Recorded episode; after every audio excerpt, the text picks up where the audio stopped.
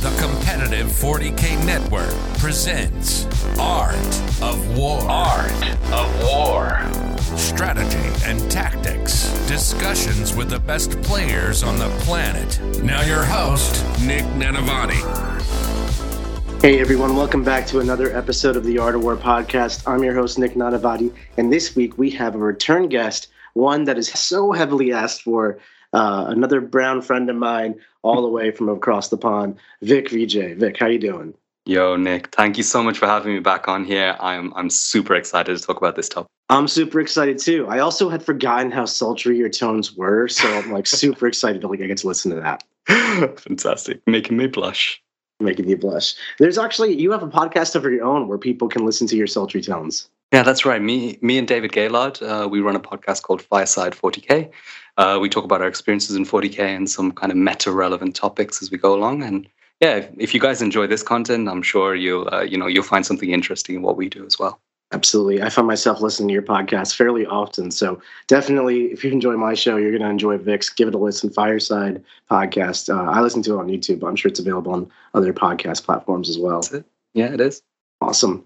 So Vik, you had quite the weekend this past weekend. How was it? Dude, ah man, I, I you know, I mean, I've been playing singles for a while now, and I've been playing big super majors, really competing there. But nothing can prepare you for the level of skill and intensity that WTC brings to the table. It, it was just on a whole completely different level to what I'm used to, and I loved the challenge. Um, I learned so much about 40k.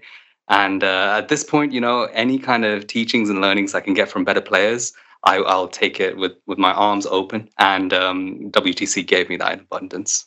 Dude, that's so awesome. And that's really what we're here to unpack today. So, for those of you who don't know, Vik is another uh, ward member who's really climbed from pretty much who's heard of Vik to crushing at the top tables, representing his team on Team England, and absolutely murdering people with Thousand Sons out there in a very unique playstyle with it, too. So, we're here to unpack all that. We're going to get to know Vik in part one of this two part show. We're going to get to learn how Vik approaches the game, how he got to be where he is, how he got to be representing his country, what his approach to 40K is, list philosophies, all that good stuff. And then in part two, which is, of course, for our patrons, you can sign up on AOW40K.com. You'll get access to not only part two of this show, where we talk about Vik's Thousand Sons list in great detail, all the hows and whys and whats and the matchups, how he uses it on the actual table, but you'll get access to all the other part twos of the other 202 episodes that we've recorded, and you'll get access to our amazing Discord server. Our ability to completely produce this show entirely hinges on you. So you know what? Thank you so much for your support. We can't thank you enough. And go check out that part two. All right, Vik, are you ready to unpack this? Let's do it. Let's do it. Tell me a story about yourself. How did you get into Warhammer? So I graduated from university in 2015 and uh, I kind of had to move away for some of my training following that, and I just had no friends left all of a sudden. I walked into a local gaming store in the the town I was living in, and uh, they were playing something with toy soldiers. And I was like, "What? What is this?" I just happened to go and talk to the two most competitive people in that area. They were Polish guys, and they introduced me to Warhammer 40k. Basically, stepped straight into competitive 40k, and been going since then. So that was about 2017. I really started playing. So what are we coming up to? About six years now. I've been playing competitive 40k. Um, and progressively, I just kind of kept an open mind and kept learning from people who are better than me. About a year or so in, I met a guy called Manny Chima, um, who showed me just how amazingly good someone can be at Warhammer 40k. And it was around that time uh, I won my first major and joined a team called Dice Down. And I was introduced to a bunch of other players who have been very successful, winning LGTs Conrad Malik, Alex Betford, and they kind of guided me uh, most of the way to the stage where I am now. That's awesome. And one thing I find really common between pretty much everyone we get on the show is basically you find people who are better than you and you play them until you get better. What was that journey like for you? Because it obviously didn't start out good enough to win a major or play Manny or something. Oh, absolutely. I mean, you you don't know what you don't know, and I think as you see someone play or do things to a higher level than you, you realize, okay, I can aim for that. I'm not going to get it straight away, but I'm going to process that and then just kind of go along my journey, gain experience, knowing what I'm aiming for. And, um, you know, now at this stage, so much of it feels like muscle memory. It's easy to forget the journey that you've been on and how much you've grown to come to where, where you are. And I'm sure you have this, Nick. You're a phenomenal player. So um, you kind of completely refl- able to reflect on what I'm saying here. And I think that is absolutely key. Find people who are on the same wavelength as you.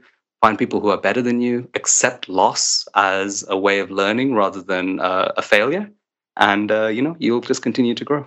Yeah, absolutely. I mean, I think that's the hallmark of what makes someone able to get better, right? Reflect upon your losses or even your wins and just learn from things your opponent did and absorb it like a sponge and just continuously get better. And through trial and error and process and process, you'll pretty much get it. Absolutely. And we are playing this game as a hobby. There's there's minimal stakes in it, especially for me without any I mean, you've got big business behind it. I have got nothing like that. I'm playing this purely for my own enjoyment. And one of the biggest joys you can get is to see yourself grow as a technical player, um, see yourself grow within a community and gain friends and a social circle. And those things are achieved just by keeping a positive mindset. I'm glad you brought that up. It, you know, the social element to this game and the community surrounding it is really what has kept me going and driven me to produce all the things that we've done here at Art of War and keep on playing 40K to the level that we play it at. And it's without that community that's all kind of hollow. You know, that, that's what keeps me going. So for you to mention that as well is really resonating with me. But also, one thing I find in the competitive 40K community is that you go around talking about people and hearing about people. And anytime I've heard anyone say anything about you, Vik, it's that you're just the nicest person ever with the sultry tones. oh, I really appreciate that. seriously, it's a, it's a good compliment. But how do you maintain such a competitive mindset, like compete at the highest levels, represent the world team championships, or even for yourself in a singles tournament at like LGT. And you know, this is, goes beyond like not cheating or something, but just how do you always come off as such a pleasant person, even in the thick of competition? I think this is an important thing because um, you know I've talked about this on on my podcast as well. How you go through kind of stages of development in competitive 40k, and everyone hits the same stage where all of a sudden they're on the up, the rise up they're going 4 1 at a tournament. They're looking at potentially winning tournaments. And you get this thing that, okay, I've come this far. I have to win. And it's a very dangerous mentality to fall into.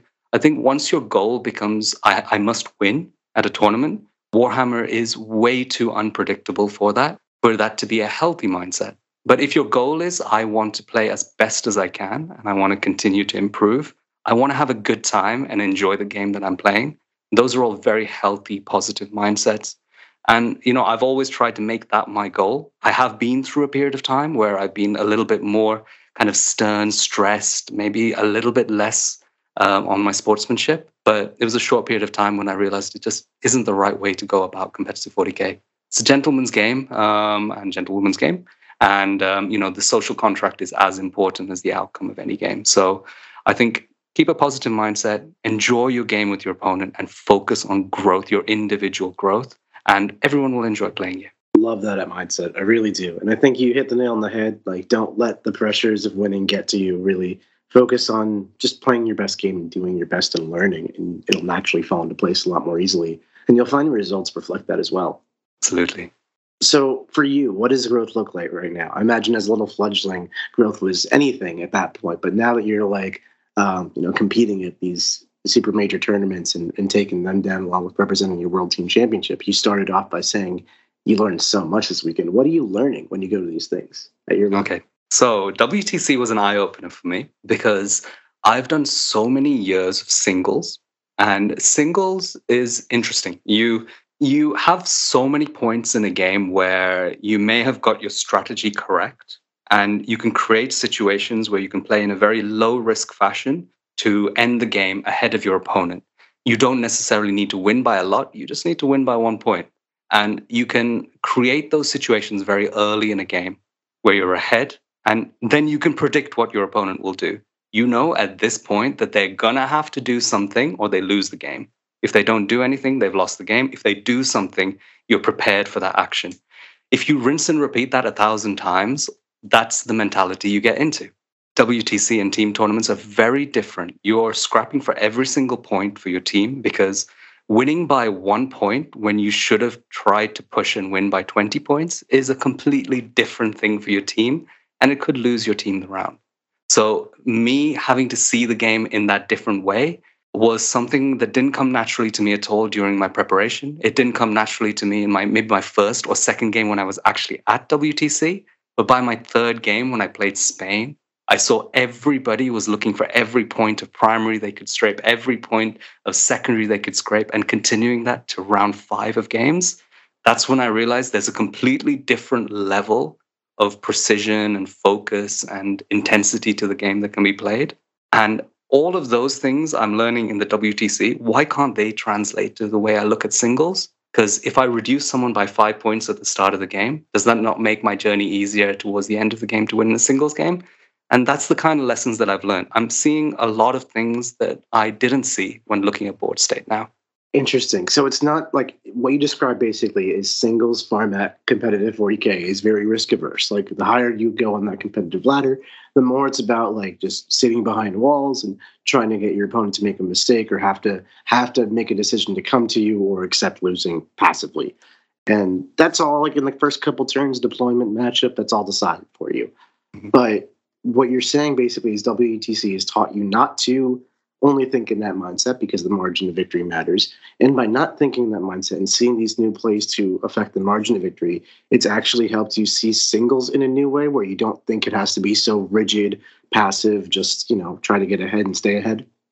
Oh, yeah, definitely. I think it's going to be interesting to see how my first singles tournament is after this. But I think you, like I said before, you don't know what you don't know. And when you don't see kind of the flow of the game in a certain way, there's no way of being able to apply it. So in WTC, seeing the flow of the game, like keeping track of your score and seeing, look, the little primary swings here and there will happen if I aim for it, being able to translate those little tactics over to singles, I think is really powerful. And I would urge anyone to try and do some team tournaments and try and kind of gain some of those skills. It's very hard to describe unless you actually experience it. I think you're doing a great job. For I'm trying. I'm trying. Yeah. I've gone to WTC eight times now, and every time I've come back learning so much. So I could not agree more. Um, you know, it, it, exemplifies the idea of play people better than you, and like where are you going to find tougher competition than WTC? But you know, still, anytime you can get that experience or just a different perspective is going to really affect your ability to grow in this game. Mm-hmm. Oh, great. So, Vik, let's talk more about your play style and your philosophies and your approach to 40K. I've always known you as an Eldar player, and lately you've been flirting a lot with these Thousand Sons. yeah, I, I, mean, Eldar is my favorite faction. Um, it has been since I started playing the game. Um, you know they're good through, now, right? They're good right now, which actually kind of puts me off a little bit um, I, in I a weird way. way. I also like Eldar. I feel dirty when I play them. Yeah, and actually, um, for WTC, I was assigned Eldar as one of the factions I had to test. So I was assigned CSM, Eldar, and T Suns. Um, and I would jump straight onto the Eldar, and I found it so incredibly boring. Uh, I was on this triple Wraith Knight build, double Wraith Knight build with those Wraith Guard, and it just didn't allow me to express any of my player skills. So they I mean, I was fine with it, but they told me, look, Vik, you can play something a little bit more techy, something where you have to grind for points, something like that. That might suit you a bit more. They put Manny on the Eldar, so uh, it kind of it kind of adds up. no, I was like, I read Manny's list. I saw two Wraith Knights. I was like, yep, that's it. Oh, makes sense. He would have got three if he could, but we managed to keep him away from that. I was in my commentary about his lists in a video. I'm like, I'm disappointed there isn't three. Um, but I, I, there are two kind of aspects of competitive 40k that I really enjoy. Uh, I love playing kind of balanced, tricksy lists where it's got all of the tools in there. And I know you love this as well, Nick. So maybe I'm preaching to the right people I, here. I was very excited to have this conversation with you. I'm not. Gonna... um, I love my toolboxy list. Like, give me one tool that will kind of uh, happen you have it there in the bank and finding the ability to utilize that tool at the right moment to maximum effect brings me so much joy. So uh, I, I, try and incorporate a few things which people may have not seen before into my lists uh, because i find some value in them that others sometimes don't. So i tend to kind of innovate lists a little bit um, at least in the uk and you know the emperor's children list which became popular here i was the first person to run that. And then we had the eldar list at the end of night which became popular. Um, i, I kind of started that trend off. And now we've got potentially the same thing with the t-sons so a big part of my joy is not necessarily to spam the strongest thing but to actually find some of the hidden treasures in inside of codexes. Now, you and I feel the same way about that. And I think how you use something is so much more important than necessarily what you're using.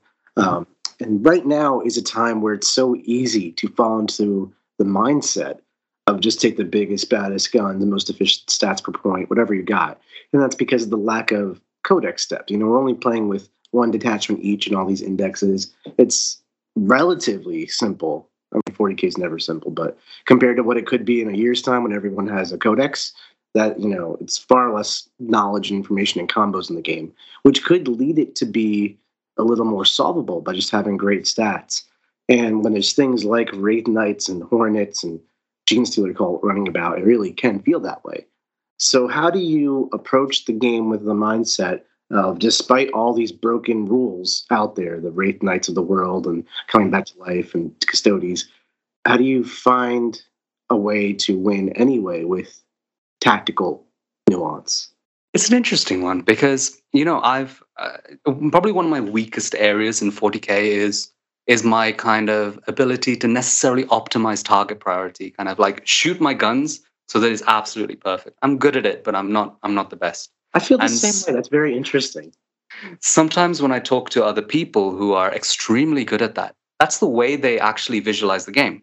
So I'll talk to someone and they'll be like, okay, look, if this unit shoots this unit, this is the damage on average. And in my head, I'm just thinking, how many more variables are involved in this unit shooting that unit? We're not playing a game where two armies just look at each other and roll dice at each other. That actually tends to happen very rarely at the highest levels of competitive 40K.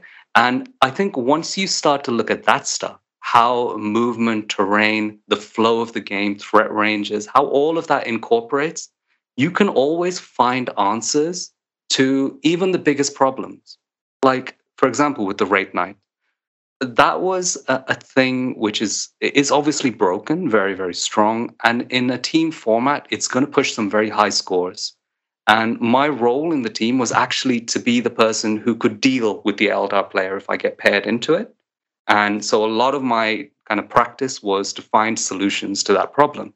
And I found a lot of the solutions in extending the threat range of my units so that I can kind of do something to the Eldar army from my deployment zone. We'll discuss that more in part two. All the interesting stuff's coming in part two. Oh, um, tease. Oh man, it's uh, there's I so many cool tech pieces. Interesting.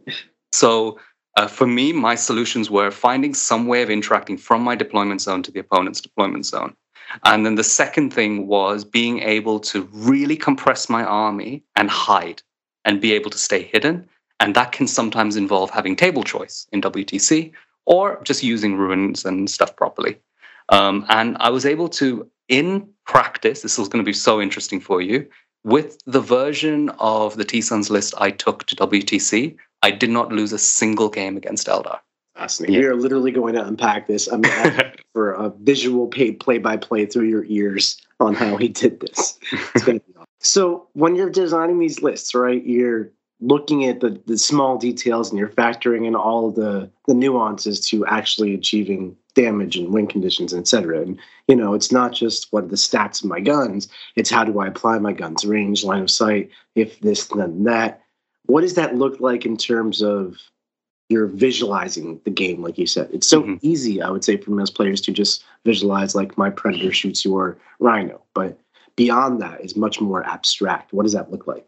Sure. So this is this is a big uh, stage of my development is going to be discussed here which is the point when i stopped looking at the game as units looking at each other and started looking at it as the space between units and how the units interact with that space. So to kind of describe it if uh, a unit can move 12 inches and then charge up to 12 inches if you draw a circle in your head around that unit of 24 inches this is the range in which that unit interacts and applies influence the middle part of that range will be more intense. You, you're more likely to actually make that move and try and make a seven inch charge than you are to make a 12 inch charge. So that's a threat range and a threat area that this unit expresses. And every unit has that. And some units have that much more, and some factions have the ability to influence that. T Suns being a perfect one because you're able to use Temporal Surge once, twice, and still activate and shoot your units. You can also do that out of Deep Strike. So actually, you're able to apply threat to a huge amount of the board. Um, and, and I think that's the right way to look at threat and visualize the game. And if you do that, and just, I know it can be kind of overwhelming to think about, but it's one of those things that does come naturally to some people. So if some people are like me and can visualize it in that way, it's a very powerful way of finding safe spots and dead spots on the board where you know that if I'm engaging or moving towards this dead spot, I'll be able to be safe later in the game. And you can start to get situations where your opponent is unable to interact efficiently with you. And that's how you win against, say, armies like Eldar, who have incredible, outrageous power if they're able to just engage with you front on. Um, so I hope that made sense. It was a little bit funky. No, I thought that was a really good example. Um, it actually kind of brings me to my next question, which is about what you value in terms of your list design philosophies. It sounds to me like you really value things that can extend your threat range or even make your threat range not linear, um, like deep strike, then move potentially twice. That's really hard to screen against and stop, and just makes your army consistently threatening always. What do you think about um, points, though? I mean, just like the the philosophy with which you're viewing the game, I don't disagree with it at all. It's centered around positional space, threat ranges, that kind of stuff. It's not centered around how I score my points or how do I deny points. So where does that fall into your plan? So 10th edition is an interesting one because I think the ability to score the tactical secondaries. So let's ignore fixed for a second. So the ability to ca- to score tactical secondaries is actually an extremely technical skill that can be achieved with a lot less resources than people think. I think you could introduce a lot of chaff into your list, make your list relatively inefficient, and make sure you can score all your secondaries. But actually, if you, with the way this system works, if you just have a few units in certain spots, so one going towards a corner for investigate signals and engage, one able to engage the middle for deploy teleport homers and area denial, and then you're able to cleanse objectives, and then the rest of your army can just be used for output and scoring the rest of the secondaries. You're able to um, kind of achieve everything you need if you play tactical secondaries. I think if you can kind of identify that early, you can make your list much more efficient without having too much chaff. So I do value um, trying to use the minimum possible resources for point scoring while still being able to score points. I think you can't miss secondaries, uh, uh in my opinion. So I always make sure that that's a priority. That's interesting. Yeah, we hear a lot of people talk about like you have to bring chaff to be able to score secondaries, but you're you're trying to find that happy medium of just enough in very deliberate spots. It makes perfect sense. One unit in the midfield can just as easily deploy teleport homers and do area denial or cleanse an objective all at the same time. Mm-hmm. Absolutely. One unit on the side can get engaged in all fronts and investigate a signal. And then like behind enemy lines, similar ideas. So you're really focused on not necessarily having um, too many units to over redundantly do it, but just having units in the right spots makes perfect sense. What happens though in, with the timing of it? You can draw the wrong card at the wrong time. There's always that random chance where both players are dealing with that. But if you only have certain expendable resources, right, and you expend them to go get engaged in all fronts or area denial or whatever, they die. And then next turn is when you draw deploy teleport homers, or later on you draw something and you don't have that resource anymore. Absolutely. So I think uh, how I've been doing it with my T Suns design is that the first turn I need to be able to achieve these things. The second turn onwards, my army has had a turn to progress up the board and set up into more advantageous positions. So I think there's more than enough that you can kind of build into most lists to be able to, with an approach turn, then continue to score. So yeah, you, uh, you do need layers of stuff. And I think what you've just mentioned there is something that can happen to armies with a small number of units. Let's take uh, Jack's Grey Knights, any Imperial Knights army, any Chaos Knight army, or anything which uses just a small number of big things. Sometimes you can get locked in the position where your big stuff, your expensive stuff, has to do secondaries rather than actually playing the game. Now, maybe I didn't mention that before because I never play armies like that. That's just not what I do. I always do have an abundance of stuff. I just don't consider it chaff. For a chaos, uh, for an Imperial Knight player, my um, Exalted Sorcerer on disc at 105 points is, is probably chaff for them. But for me, it's uh, you know a very valuable unit that also happens to be able to score points. So, are you willing and able to throw away five Rubric Marines or a character to do like go do a cleanse as needed? Oh yeah, of course, definitely. I think you just don't miss your secondaries. Uh, you keep scoring points. You have to keep applying that pressure all the way through the game. Yeah, I think in 10th edition, that's more important than anything. I, I don't really hold cards pretty much ever through my turns. Even if I can't score it, I just trade it out to keep mm-hmm. it moving. Absolutely. Um, in terms of primary, though, when I think of Thousand Sons, I don't think of durability. I think of like guys trying to hide behind walls and like snipe me with psychic powers, basically do devastating wounds, not camping objectives with Terminators in the center. and your Terminators, especially, aren't even on your list. You don't have anything durable. So, and then you play Eldar as your other faction. So, obviously, in a traditional sense, nothing durable there. So, stylistically, how do you attack primary? You know, that's that's important. Primary is a really variable one because it really depends on the mission. Um, there are a number of missions which give you 10 points for holding two objectives in 10th edition. And those ones can, and it's a maximum of 10 points. Um, and those ones are usually very good for the T Suns because they can find a second objective that's safe. It's when they try and hold on to the third objective, I think they struggle because they're a little bit fragile. Um, I think another way of looking at it is are you trying to score as much primary as you can, or are you also considering your ability to reduce your opponent's primary? And I think T Suns is one of those armies that is very much able to reduce the opponent's primary with what we talked about with threat range. If we take Magnus, for example, being able to move Magnus two additional times beyond his normal move is, is a move of you know 42 inches. It could be 48 if he gets the plus two move. That with OC6 is usually able to deny someone's primary or capture their home objective.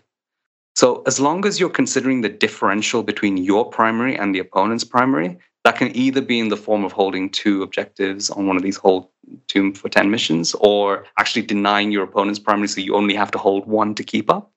I think that's perfectly fine for these armies that are perhaps a little bit weaker at primary.